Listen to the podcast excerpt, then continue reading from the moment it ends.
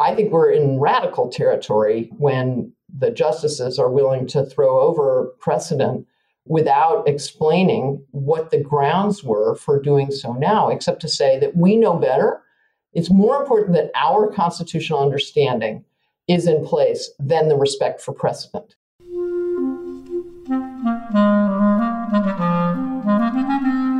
Hello, this is the Great Battlefield Podcast. I'm Nathaniel G. Pearlman. A great political battle is being fought right now between progressives and the forces of reaction on the other side. This show is about the political entrepreneurs and other progressive leaders who are finding new or improved ways to fight. My guest today is Caroline Fredrickson. She's currently teaching at the Georgetown University Law Center and was previously, for over a decade, the president of the American Constitution Society, the progressive answer to the right wing Federalist Society. And before that, Caroline was Deputy Chief of Staff and Chief of Staff to U.S. Senators Tom Daschle and Maria Cantwell. It was really good to catch up with Caroline and hear about her career and what she's up to now. Please listen. So, after a quick word from my sponsor, my interview with Caroline Fredrickson.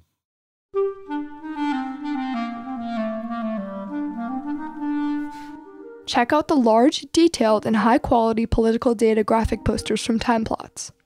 Our visual history of the American presidency, for example, lets you see the Clinton, Bush, Obama, and Trump presidencies in full context. Timeplots library includes visual histories of the United States House, the United States Senate, the Supreme Court, and the Democratic and Republican parties. Find them all at www.timeplots.com. Use the code BATTLEFIELD for a discount.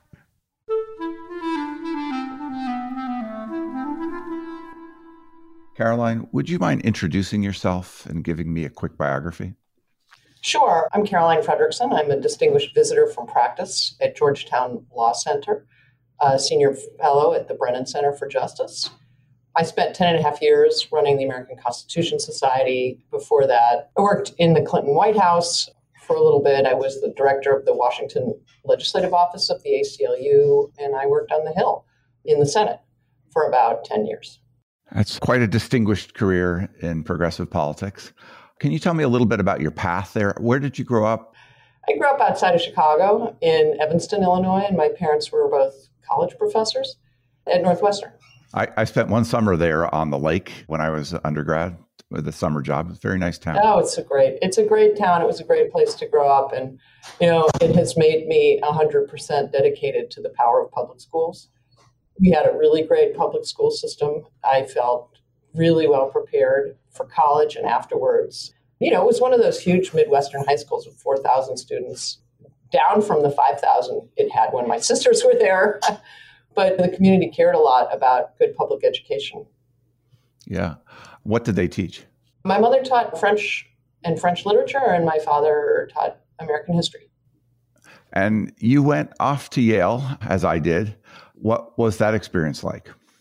It was really pretty terrific. I think I was pretty well grounded because I had this, you know, great public education before I went there. It was a bit of a rude awakening. I grew up pretty privileged, right? I mean, children of college professors in a wonderful college town.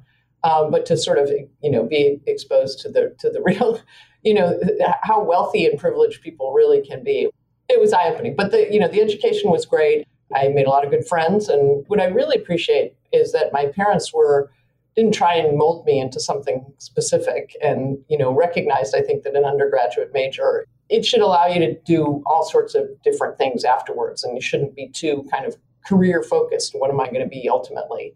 So i majored in russian and east european studies which actually seemed pretty important at that point in time since I was there in the in the 80s you know the cold war is still going on the soviet union's still intact after the wall fell it seemed like it was much less useful but now we all see that sadly it's become useful again. But you know, but I didn't stick with that area of of, of where I went into politics and then went to law school. What did you do between undergrad and law school? So worked briefly on the Hill for a wonderful congressman from Illinois named Lane Evans. A really great prairie populist, progressive, really um, great experience. And sadly, he's he's he passed away prematurely But then after that, I went to work on a presidential campaign and a Senate campaign, and I worked for um, Ted Kennedy's Senate campaign, where I joined my then boyfriend, who was working for Mike Dukakis, who's now my husband. So I was up in Boston um, and working for Ted Kennedy. Who was his opponent that time? That was Joe Malone, who was a Republican office holder. I think he was the Secretary of State. That was the easy race. Not the Mitt Romney race that came later. No, this was yeah. right right before. And then I went to law school. Columbia. Why why law school?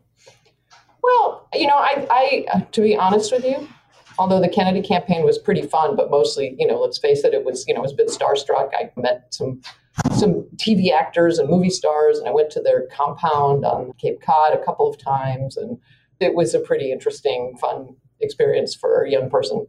But working as an organizer on a campaign, and pretty much most jobs on campaigns are mostly boring and tedious and draining and long hours. And some people just love that experience. And for me, not so much. And so I thought, well, you know, and I really love politics and policy. So maybe law school is the right mix between campaigning and something more, you know, removed from politics, give me a little bit more substance. So I thought I'll go to law school. The other part of it is that when I was out in Iowa working on the presidential campaign before that, I got really interested in labor policy and worked a lot. I was on Dick Gephardt's campaign, and we had a lot of support from union members, the UAW in particular. And I became very excited and interested in looking at and studying labor law and decided that I wanted to go into labor law after law school. Did law school turn out to be what you expected? Not entirely. It was pretty galvanizing for me in a lot of ways. I mean, I guess I had been in politics, but I became an activist in law school, and which is different, right? You know, I, I mean, I did some marches um, when I was in college, and clearly I worked on campaigns, but I actually became, in coordination with the other students, we engaged in a lot of uh, let's say, actions and activities in order to try and make Columbia be a better place, more diverse, um, more sensitive to issues around race and gender. I felt like we actually we did something. Well, we did some sit-ins and we took over the dean's office and we did some marches. It was quite an interesting experience in that way. So that was really important. I found law school at that point to be pretty arid. The whole way of teaching, I found it just befuddling. Having been in politics, to all of a sudden be reading cases that were totally abstracted from history and context as if they'd been handed down from Mount Olympus or something, you know, this profound statement by the gods, but in fact were actually conditioned and bound by the circumstances in which they were issued. There were political ideologies, that judges have backgrounds, and the law teaching has changed a lot since then, but that was really pretty much the approach, a straight ahead case, case law approach. And I found it really confusing. And as I said, on the other hand, I made some great friends. I became an activist. I had some great professors. And it was a great experience, but maybe not in the way that most people think, you know, you'd mean uh, you'd had a great experience. Well, it certainly took you down a path that has been your career. What did you do after law school before going to the White House? What were those years spent doing? Well, I, I had a clerkship with a wonderful judge on the Second Circuit named James Oakes, who was based in Vermont and so I spent a year shuttling back and forth between Brattleboro, Vermont, and Manhattan, which was actually really a pretty great setup, right? Three weeks in Vermont, a week in Manhattan. And then I had a fellowship in Germany, a Bosch Fellowship, a German foundation that was bringing over kind of young Americans, what they called their Future Leaders Program. I was a little anomalous for them because most of the fellows came over to work in the German government and then with a company. I came over and worked with the German Trade Union Federation and then with a labor lawyer. But I, it was that was so interesting. It really exposed me to a whole different way of thinking about labor policy, the you know system of co-determination. I may have to say, I wasn't working with a labor lawyer. That sounds much grander than it was. I was tagging along after a really great lawyer in Berlin who was working with uh, works council members. Those are the organizations of workers, the sort of the worker representatives under the uh, co-determination system, but also in East Germany, they have works councils. And under the newly unified Germany, the Germans were rapidly privatizing all of these East German companies that had been government run and you know selling them off to us and that was really having a profound impact on people's lives. You know, whether you know it, you know there, it was a good thing or I mean, certainly you know East Germany was a terrible place, and, and you know it was good that you know the wall came down. But there were still a lot of the issues about how to transition, how people would transition in their lives, and so you know, went with him to some of these kind of real rust bucket East German towns to meet with Works Council members and try and figure out like the best kind of system. So as their company got privatized, you know, what would be the protections for them um, so they wouldn't just be unemployed in the newly unified Germany. So th- that was an amazing and interesting experience. Can I just ask you one thing? So you majored in Russian, so you I assume, learned to speak that. You also speak German. How did you get so interested in languages and what's the breadth of your? Oh, well, um, that, yeah, my mother's French. And so I also have French citizenship. Funny, I, and she was professor of French and French literature, but she didn't teach her children French.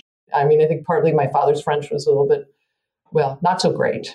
He could read well, but his speaking was a little problematic. And so I think it was it just seemed easier to them. And at the time, they didn't have the knowledge, the sort of understanding of children's little flexible brains that you could actually have one parent speak one language, another parent speak another language, and that children would just learn both, and that that wasn't confusing. And but so I learned French mostly in school, but because I heard so much French, my mother has quite a strong French accent. My ear was really attuned, and um, so when I, I, actually thought I was going to major in French when I got to college, and then you kind of once you start taking Russian, you get so sucked in because it's like it takes over your life you can't really just go in part time, right? It's a hard language. I had no background. The Bosch Fellowship wonderfully did not require any German before you applied. Um, and so Sean, my husband, was on his way to do his doctoral research in Germany. And I thought, well, it would be nice to have a fellowship in Germany. And the Bosch Fellowship was great because I didn't want to go back to school. It was actually kind of an experience based fellowship and it didn't require German. But wonderfully, once you get it, they provide you with resources to study German before you come over. And then the summer I arrived in Germany, I had an intensive language program in Cologne for two months, six hours a day.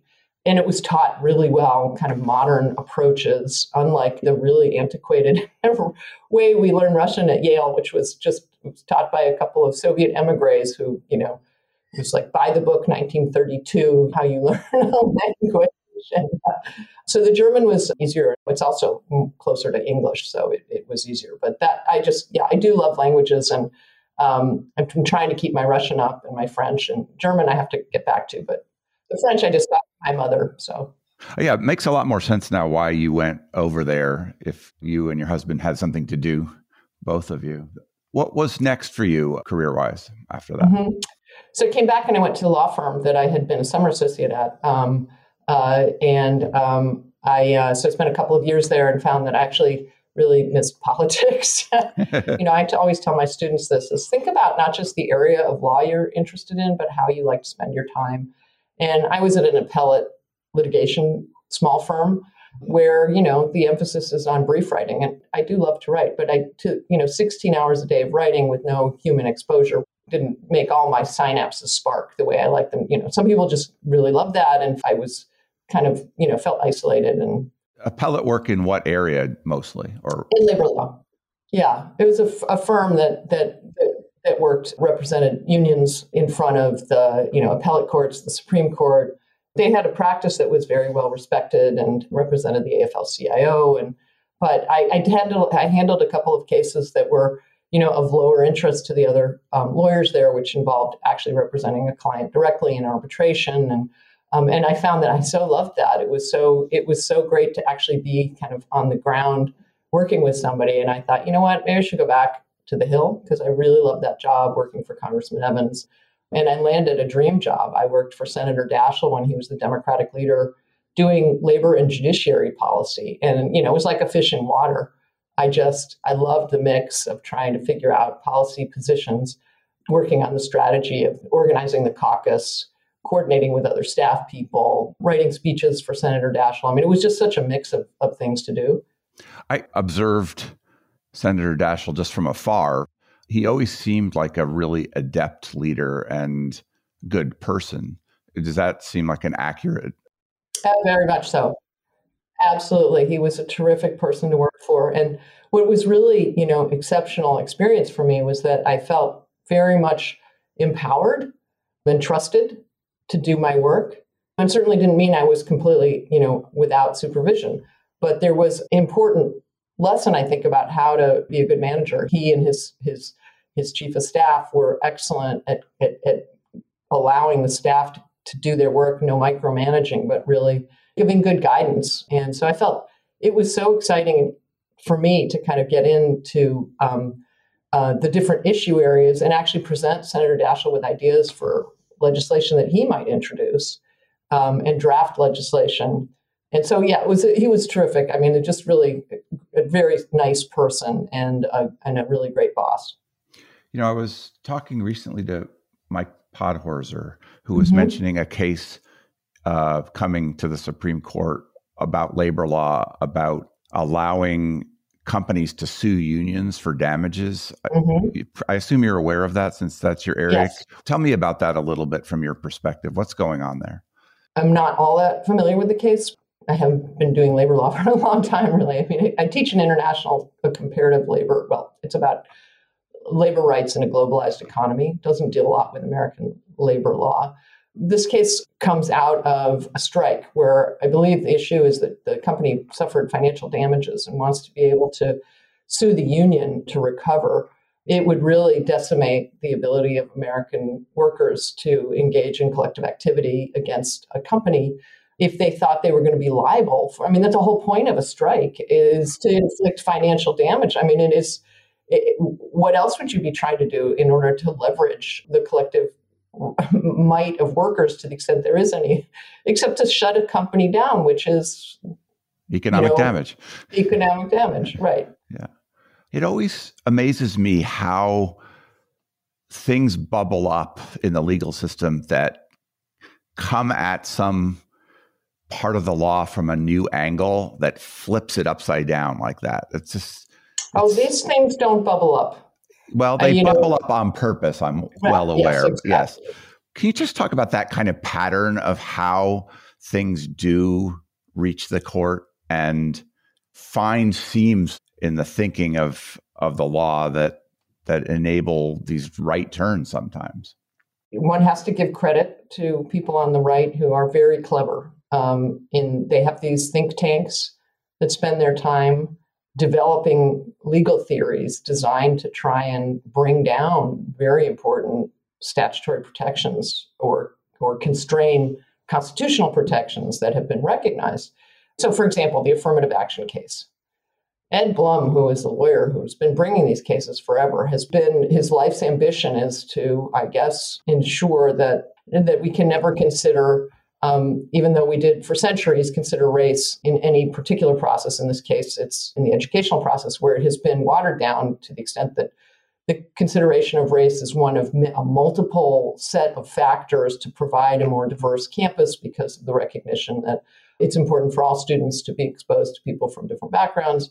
They create these so-called these groups. They're sort of astroturf-like um, in the sense that they create a plaintiff they find people. It's not as though this is a sort of organic kind of case. It comes out of an ideological position, and then they find the right people to be the face.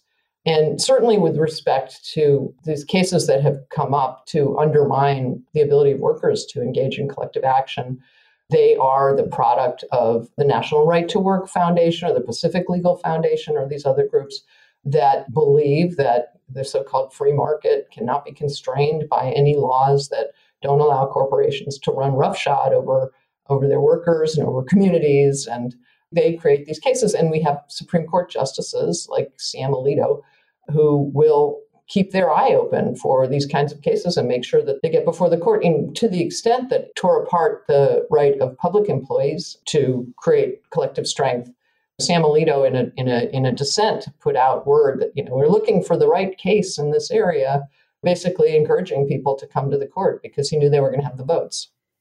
Does the same thing happen on the progressive side in the courts?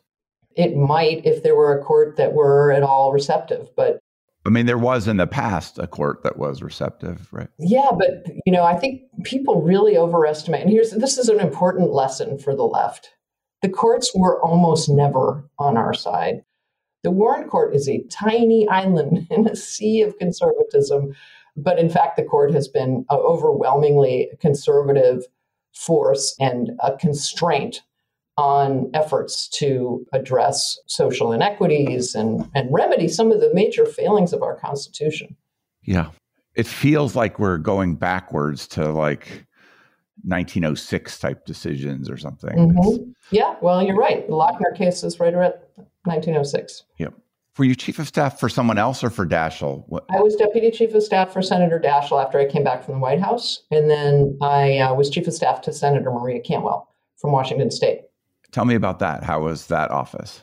It was well, it was a really exciting experience for me, draining and exhausting also because I was her first chief of staff. So she was coming in as a new senator and no one will remember this, uh, in part because it was a long time ago, but in part because her election was overlooked in many ways because of the, the fight going on in the presidential election between Al Gore and George Bush. But she also was in a very, very close election and won by a handful of votes, and there was a recount and so forth. So by the time that was all resolved, every other senator had hired staff, and she came to Washington really pretty much right before the inauguration and the swearing in of senators without a staff. I really loved working for Daschle, but I thought, never worked for a woman before. I've never, you know, would it be a, a, great experience to try and be a chief of staff?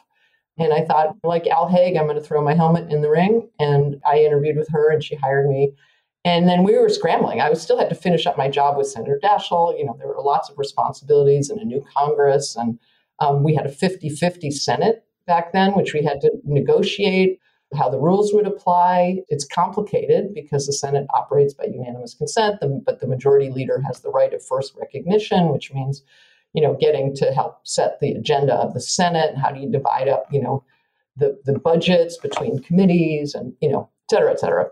So I had to, you know, kind of help Maria Cantwell hire staff, set up the office, have policy positions, go through, you know, uh, confirmation hearings for, you know, she was on the Judiciary Committee, so for you know, the attorney general, it was for Ashcroft, you know, and and and all of those kinds of things. So it was an incredible scramble, but it, I learned so much.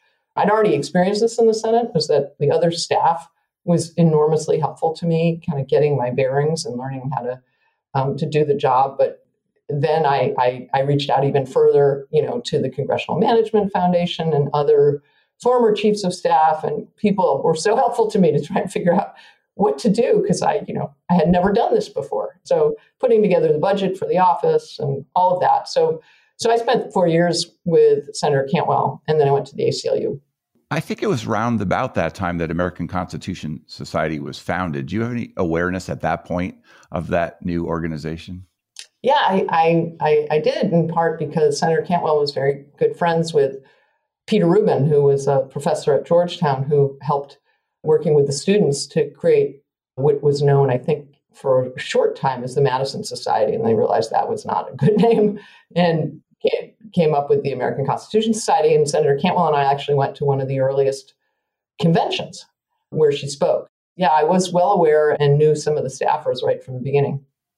Where did you say you went after that? Well, at first I went to NARAL Pro Choice America as the general counsel and legal director. I was hired away pretty quickly by the ACLU to be the director of the Washington Legislative Office. What was that like? I mean, that ACLU obviously uh, a pretty exciting place to go as a lawyer interested in in the country and the Constitution, civil liberties. It was an amazing experience. I just I loved it.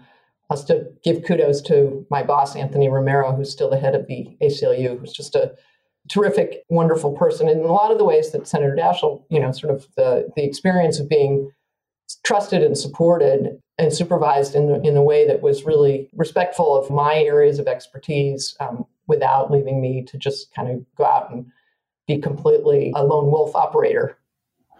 It's so nice when important people in positions of power are actually good humans. It isn't something you can take for granted, is it? No, you, you really can't. And I think that's why the ACLU, in part, has been so successful under Anthony Romero, is that he's a great leader and he's a really great person. So I had a great experience. It was again, it was hard times. It was George Bush was president. We were dealing with issues that I never thought I was going to have to deal with in the United States. I understand, you know, we have had great failings, but I didn't think we were going to be dealing with torture in the 21st century as an official policy of the US government and have mass surveillance and, and sort of that whole set of issues around the war on terror, which you know was a, a fig leaf effort to roll back civil liberties in many in many areas. What's the job of the head of the Washington Legislative Office? What do you have to do? Well, we had a team of lobbyists in the areas that the ACLU was engaged in, a team of communications people and field organizers. So, you know, sort of connecting the grassroots to the lobbying efforts and the grass tops efforts. That means, you know, sort of engaging with people with reach who have special relationships with members of Congress or can speak to the media. And so it was a really great three dimensional job because it was, uh, you know, you had to understand the policy issues, but you had to think strategically about how they play out in politics, how to influence members of Congress using relationships that they might have with people at home or thinking about mobilization. We did fly ins and a big rally day and, and, and things like that. But it was really just an, an extremely great experience. Whenever I, you know, I teach a class on legislation and statutory interpretation, and part of it we talk about lobbying. I think people have to understand that lobbying, you know, it's not a dirty word it can be done in, a, in an unethical way, but it, it's petitioning your government. It depends on what you're lobbying for. If you're lobbying exactly, for something good, right. then it's a good job. Right. There's lobbying for the public interest and there's lobbying for the kind of private and special interest. Was that a management job too? Was there substantial yeah. staff? Yeah. So yeah, I had about 60 staff what were you learning about management because you mentioned a few times you know working for other people what were mm-hmm. you learning about being a manager yourself i think from from senator daschle and from anthony romero and maria cantwell you know the idea that you want to hire great people but then if you've if you've hired great people you have to understand that you can't check in on them every five minutes and sort of uh, otherwise they'll never be able to get their job done but you have to give them good and clear duties you know or sort of goals make sure they have work plans have a regular check-in, you know, in whatever period of, you know, weekly or monthly or whatever it is, you know, to get get updates. But there the the idea of of sort of making sure that you not step on people's, you know, ability to get the job done by being in their face all the time, being respectful. And I think also you know, being a good person and trying to be, you know, to run an office in a way where people were mutually respectful, which I think is so important I hear too much about people who work in places where there's backbiting and sniping and undermining. That has no place. Um, if people don't like each other, then they should still be, you know, polite and respectful. As a sometimes manager myself, I found it hard to get the amount of guidance right. I think you can be too far away uh, and not giving enough guidance and not having enough interaction, and you can be too close, as you mentioned, and they can vary by who you're talking to, how much they need or how you know yeah, it's a hard job i can't say that i did it perfectly at all but i did have the experience of people who were really great at it and i tried to emulate that it's hard to get that balance right hit the right sweet spot um, of hands on enough but not strangling it is a really hard job and i am you know very much respect people who do it for a long time i felt you know i did it for a pretty long time between senator daschle senator cantwell um, NARAL, ACLU, and American Constitution Society. That was a great experience. I do love being a law professor now. yeah, uh, different kinds of responsibilities. What were the circumstances of you joining American Constitution Society? What was it like at that time, and how did you get hired for that? It was it's sort of a funny thing. I was at a conference and I met the board chair I had the friend who had been the executive director who had gone into the Obama White House. So I knew that they hadn't had an executive director for a while. And so the board chair and I um, met at this conference and started chatting. And I, you know, offered to be helpful if I could help find candidates for them. You know, as I said, I love the ACLU. I wasn't thinking about leaving. He said, "Well, why don't you apply?" And I said, "Ah, no, no, no. I'm, great here. You know, this is fun." And then, you know, we just continued to have conversations. And so I thought, all right, I'll apply. And so I did. And then, you know, it was a similar kind of thing. I thought, well, just when I left Senator Daschle's office to go be Maria Cantwell's chief of staff, I thought, you know, I, I love my job. I love being the director of the Washington office here. But why don't I try and actually run an organization and stretch myself in that regard and try something hard and new? And so I, I, I applied and I, you know, was hired. How big was it? How well was it managed at that point? Was strong and in good shape. I hadn't had an executive director for a year, year and a half or so. So I had to learn the the, the organization and the staff and um, and to build it out as much as possible. It was a point during recession, so the budget had gone down before I got there, and so you know focused a lot on fundraising. I had done a little bit of political fundraising, but I hadn't done nonprofit fundraising before. I hadn't worked with foundations, and so you know learning all of that thinking about how to organize the staff in a way that I thought would strengthen the organization. So spending a lot of time in kind of organizational management kinds of things, which I hadn't done before. I mean, you have a little bit of leeway in the Senate, but there are certain constraints, right? You know, you know, your budget's already more or less set. Everybody knows what kind of positions you need. But a nonprofit, you know, it's it's very amorphous. And so really looking at different models and talking to a lot of people. It's really interesting the biggest challenge for the American Constitution Society, which continues to be a challenge, is for all organizations that focus on the Constitution and the courts, is that it requires a lot more effort to convince progressives and the left that the court is, a, is an important focal point. On the right, they have, well, they have a lot more money. But the Federalist Society has been so entrenched and they have so much support for the idea that the judiciary is it's a branch of government that needs to be contested.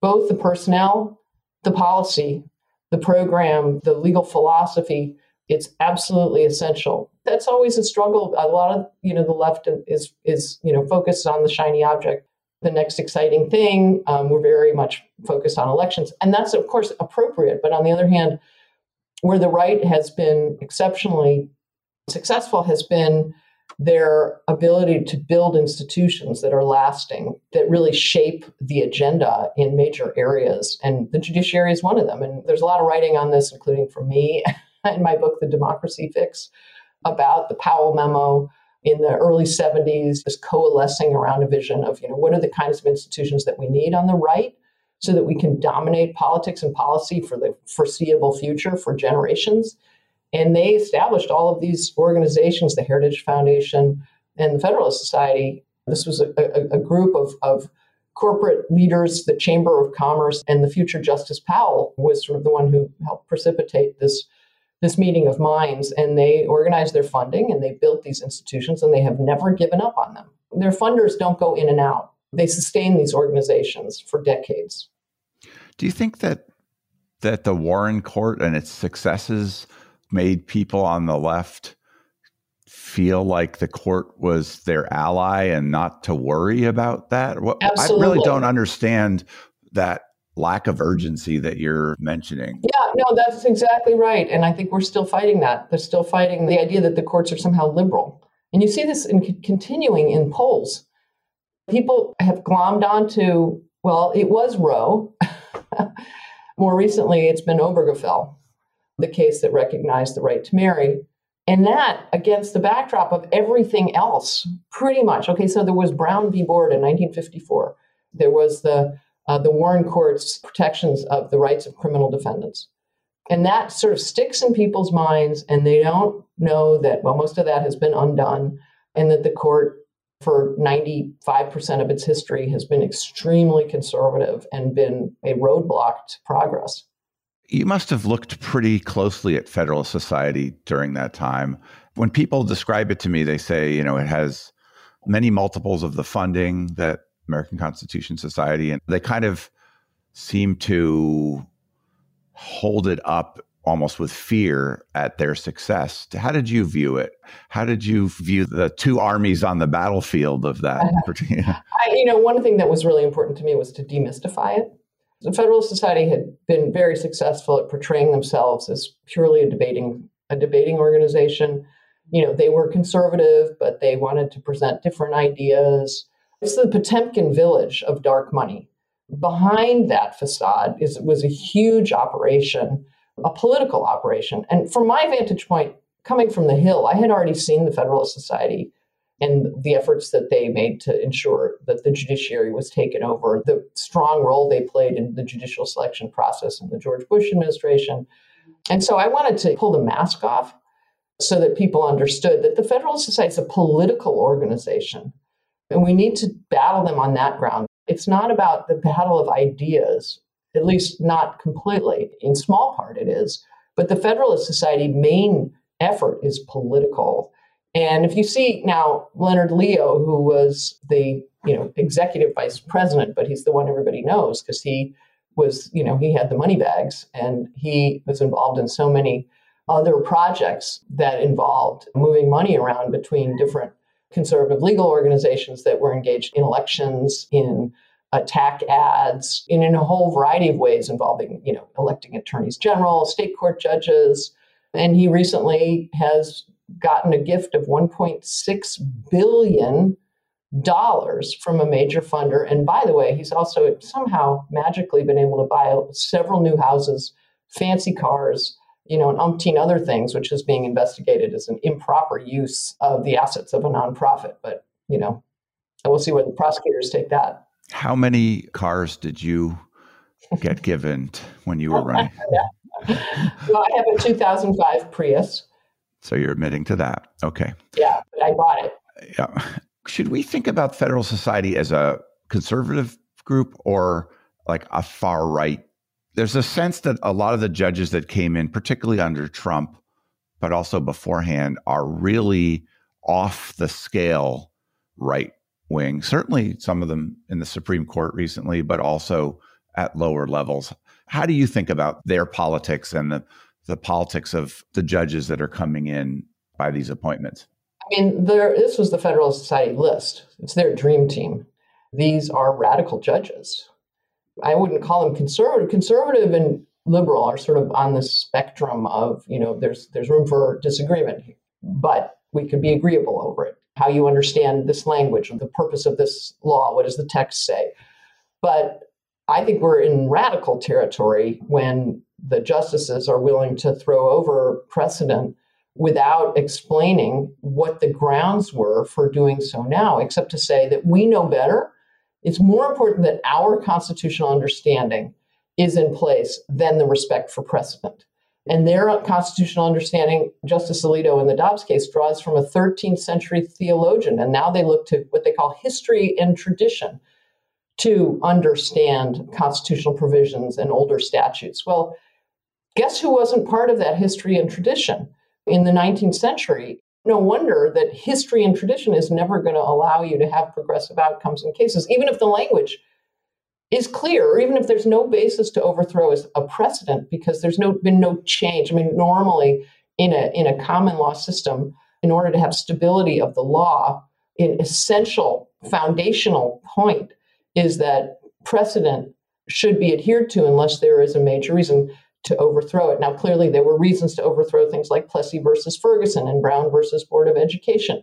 It's not that we never do, but you have to have a strong argument for why you do that and not, well, they got it wrong in the first place because they weren't looking at this 13th century theologian who thought women were inferior and could be witches. And history and tradition meant that in the you know 19th century, there were no laws that allowed abortion. Well, is that your real framework? There were no laws that allowed a lot of things that we think are essential human rights now. Yeah. Did you feel like you were fighting kind of a losing battle during your time as president of ACS?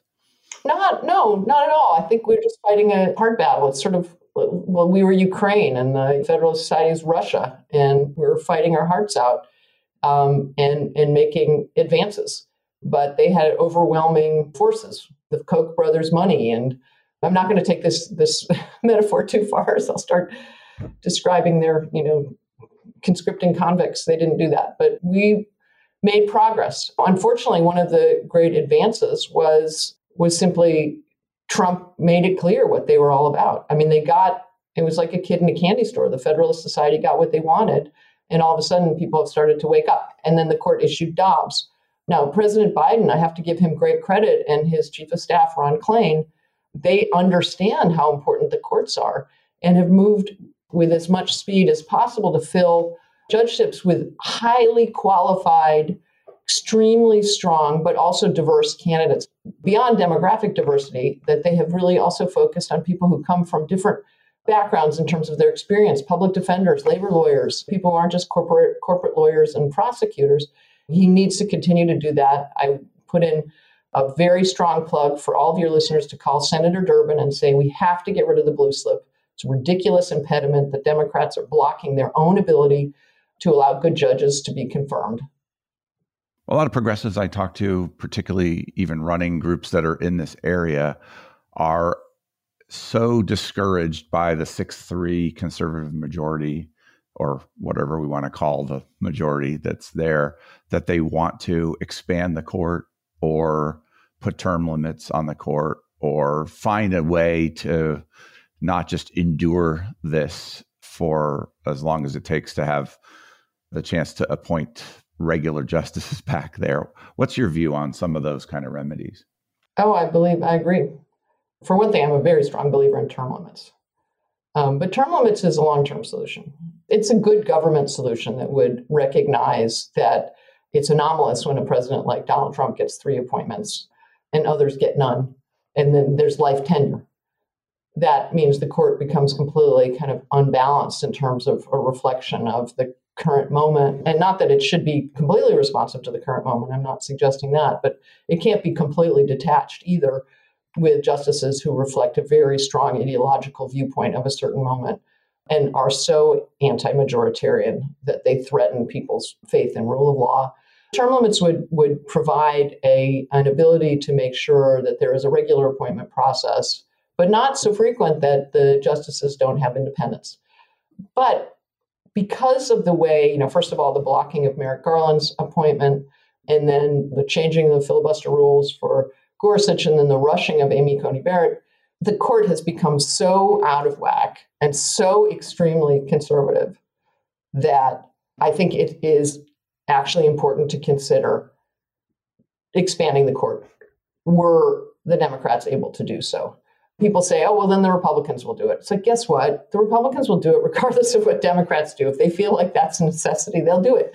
People who try and pin the getting rid of the filibuster for Supreme Court justices on Harry Reid because he got rid of it for lower court justices. Well, I say this to you. First of all, the filibuster is a is is a bad thing. It's anti-democratic. It should never have existed.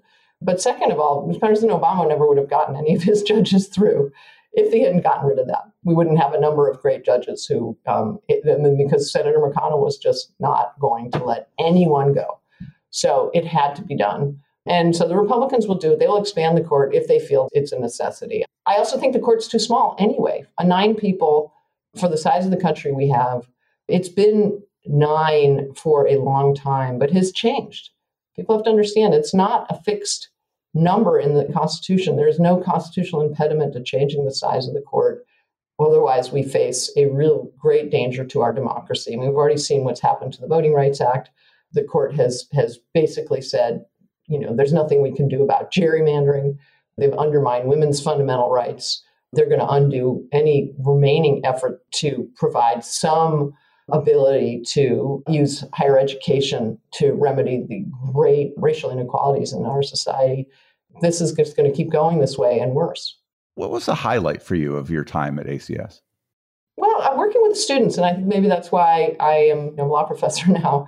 Seeing the generation of students um, that were participated in the ACS student chapters. While I was there, I started the uh, student convention that was just a tremendous opportunity for the students to kind of come together by themselves. They came to our national convention, but they got their own convention with, with great speakers, helped to create the content, but really to kind of build the bonds. I think one of the things that you learn from observing the Federalist Society is that um, you know there's a great deal. The network support is really important. So basically, come out of the Federal Society and they they help each other and we wanted to create that same kind of network and infrastructure for the students coming out of ACS chapters. And so it was really just a tremendous, wonderful experience to get to know some of the students and to see where they ended up and to stay in touch with them. And so that that was really great. And one of the things I really do love about what I'm doing now as a law professor is, you know, is, is these great students that I see is, you know, whenever I feel a little bleak, I think, well, you know, we have we should, we have to have hope because we have these great younger people who are going to make it better. What were the circumstances around your leaving that organization? Well, 10 and a half years, I felt time for a change. I had loved it, but I really wanted to try something new. I had taught some before. Uh, I did short courses, um, actually in Lyon, France, at their Institute of Political Science. I'd done a couple of short courses that were just like three weeks or so condensed, you know. Uh, they have long lectures there, so it's like four uh, four classes a week of two hours. So it's like a full semester in three weeks. And I just found that I really loved it. I mean, I had been writing more and more, and I wanted to have the ability to spend one more time writing.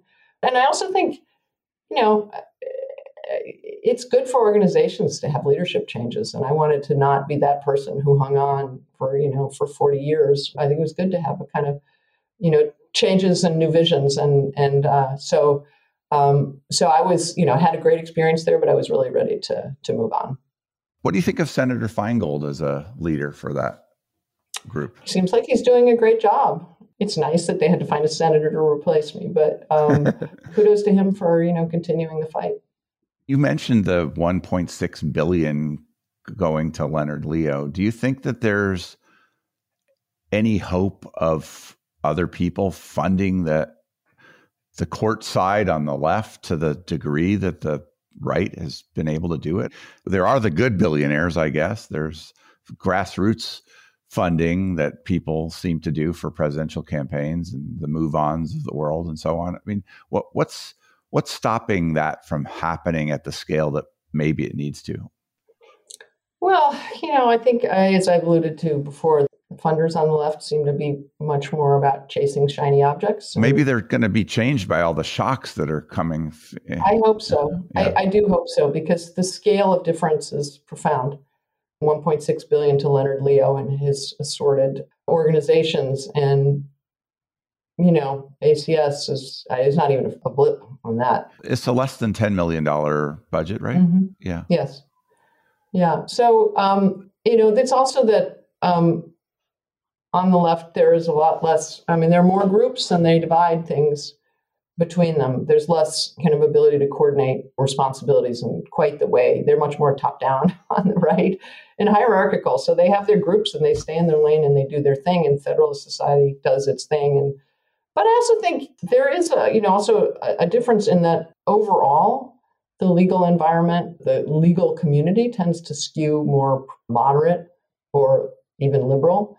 I guess we have a broader support. The hard part is is galvanizing it to engage in specific fights to focus on the personnel of the courts and that's where it becomes difficult. Um, and there are so many battlegrounds, right? There's voting rights, there's the environment, there's workers' rights, there's a pan- panoply of other challenges. And so, in the legal community, you know, as I said, it may skew more moderate or liberal, but there are so many battles to fight that it doesn't allow for, I think, or hasn't provided for the real significant investment in a court based organization.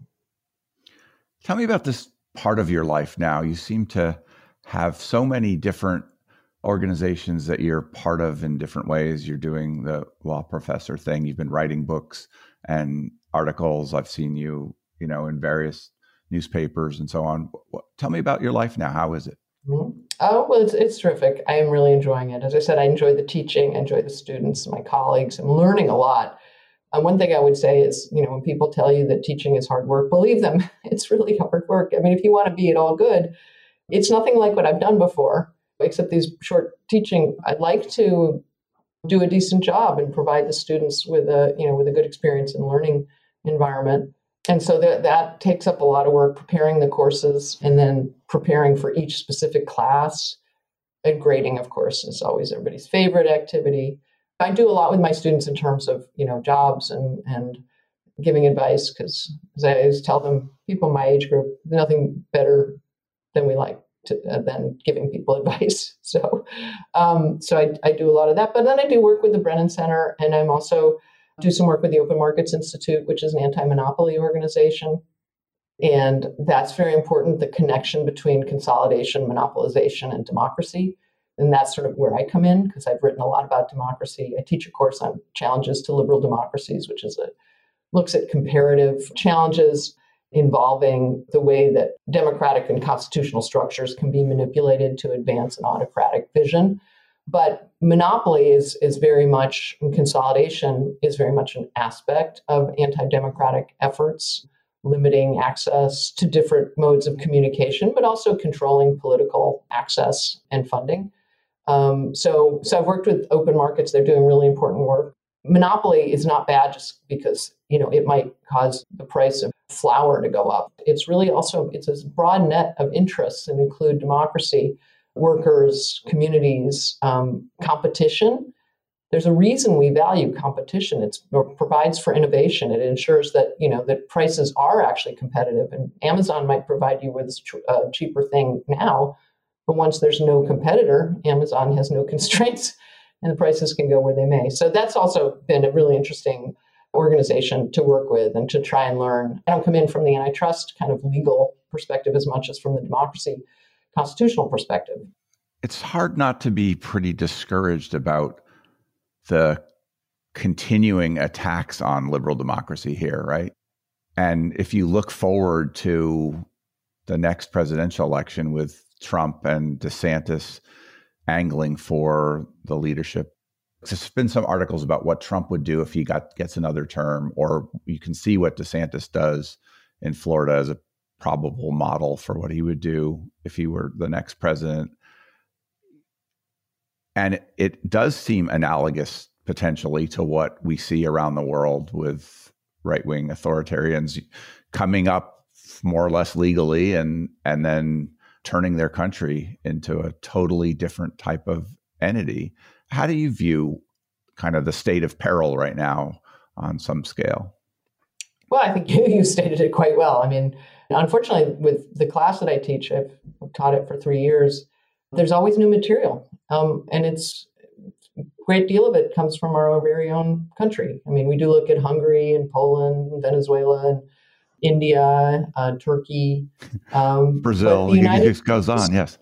Yes, but you know, you've also see Italy, France, Britain. I mean, they're examples of of and Brexit is a you know good example of kind of a populist uprising. You know that was also manipulated. Speaking of money in politics, um, social media. But I look at the United States and I think we're really much on the razor's edge. January 6th was a really dangerous moment, and it was not just dangerous in terms of the threat that it posed for the people in the Capitol in that very moment, but it was dangerous because we came very close to an interruption to a peaceful transition of government in a way that would have been a profound shock. We depended on a, on a couple of people to do the right thing who who are not people I really want to put my faith in. Or and may not be there next time. Even those people, even like the Dan Quayles that are getting consulted, and you know the Trumpists learned a lot from that episode. Do you think that the understanding on our side is sufficient to the possible uh, things that might be on the horizon? Well, I, I, I, think it is. But on the other hand, I think because there are so many challenges, it makes it hard to, to know what more we could do. They did reform the Electoral Count Act, which was really important to get that done before the Looney Tunes took over the House of Representatives. And I have to commend uh, Dana Milbank, writes so well about this in the Washington Post about Marjorie Taylor Greene and her Jewish space lasers and all of the other things. But these are the people who are now in charge of the House of Representatives. And, you know, we have the speaker who turned over enormous number of tapes of the January 6th insurrection to Fox News and Tucker Carlson. We are really at a point where it's hard to see what comes next if for example, they win the presidency and perhaps the Senate, we're in for a real rough ride. Do you miss now, or do you think you will miss not helming an organization that's squarely in that fight if it comes to that? Not, no, not at this stage. I'd rather spend my time kind of analyzing and writing about it and hopefully be useful in that way. Yeah. How did you come to write a book about AOC? Oh, that was kind of funny. I was solicited by the publisher. It's kind of a series of books about leaders. Yeah. Yes. Yeah. It was really fun to write. I mean, she's such an interesting person. And the idea behind these books was to, to examine women leaders and draw lessons. So uh, it was quirky because the series was kind of almost like a self help mashup with a biography. It was really fun to write. It's the ideas for younger younger women and, and others who should be inspired by their the leadership and think about you know how to how to become leaders themselves. What do you think her future is? Oh, I think she's got a big future. I mean, she has not been as vocal lately, but she has been very successful. And that's one reason why. I mean, the Democratic Party is a much more progressive party than it's been. I mean, the, people tend to think of Joe Biden simply because he's an older guy, older white guy, um, and uh, kind of uh, plays the kind of average Joe as as a moderate or even conservative Democrat. But the the policies that he's been following have actually been extremely progressive. And I want to go back to the judges. His nominees have been really pretty terrific. The investments in in green technologies. There's always room for more, but I think she's been a really instrumental piece of that, of raising these issues up for the party, challenging leadership. The real reason that the publisher reached out to me initially was because I wrote a piece for the New York Times about her, which was funny because I was at the gym, I think, at the time, and I was on the stationary bike. And because of who I am, I'm watching C SPAN. And I watched her interrogate uh, Michael Cohen and elucidate from him some of the most damaging testimony that became the basis for the subpoenas involving the financial documents and so forth. And I thought, I hadn't really focused on her before. So I wrote a New York Times op ed about, you know, this is how it's done you know, most members of Congress are all about grandstanding in the couple of minutes they have to ask a question. And she actually really asked the question focused on the testimony. She did a follow up question. I mean, none of this should be, you know, rocket science, but it doesn't happen at all, except for the January 6th Commission. They did such a great job choreographing that. And in the impeachment efforts, they were also really good. But generally, hearings in Congress are an effort for a member of Congress to just sort of grandstand and so anyway, so I wrote that piece and I had been told I was really impressed with her. She's incredibly smart. She's got a big future. We'll see what happens. You know, she may run for Senate going forward. Um, she seems pretty fearless for a young person. I certainly at that age couldn't imagine, you know, grilling people and standing in in a public forum like that. It's pretty impressive. Yeah, yeah. no, absolutely. Yeah. What should I have asked you that I haven't? So I have a new book. Tell me about that. Okay. Well, my new book is also is called actually um, La Cour suprême, le pouvoir suprême, which is my first book that I wrote in French um, called The Supreme Court, the Supreme Power. It's a short book, uh, about 150 pages, for an audience of mystified French people or francophones who just don't understand, like how how does your court exercise the kind of power that it does, and to try and explain the background and the critiques um, and what are the possible reforms. That grew out of a, a, number of lectures I've given in, in France to both the Institute of, of Political Science in, in Lyon, but also to the uh, Catholic University of Lyon Law School. And I have an editor who, who, who wanted me to write this book, and so I wrote it. Will it be translated into English? Yeah, I guess it could be. I could translate it, I suppose, but I've written um, similar arguments in English in different places. What is the the thesis there? The thesis is that judicial review in this context has gotten out of control, that the court has arrogated to itself so much power by having an unreviewable ability to knock down laws and constitutional protections that we are very much in, in need of the reforms that you and I just you know talked about in terms of term limits and court expansion. In addition to the Supreme Court needs a code of ethics which I testified in front of the House Judiciary Committee in, in, in December about, the only court in our federal system that's not subject to a code of conduct. That's highly problematic. Do you think that Ginni Thomas sometimes oversteps?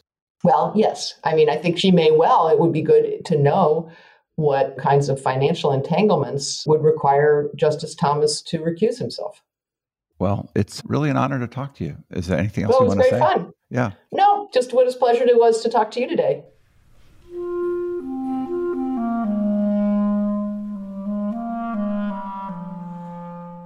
That was Caroline. She's at law.georgetown.edu.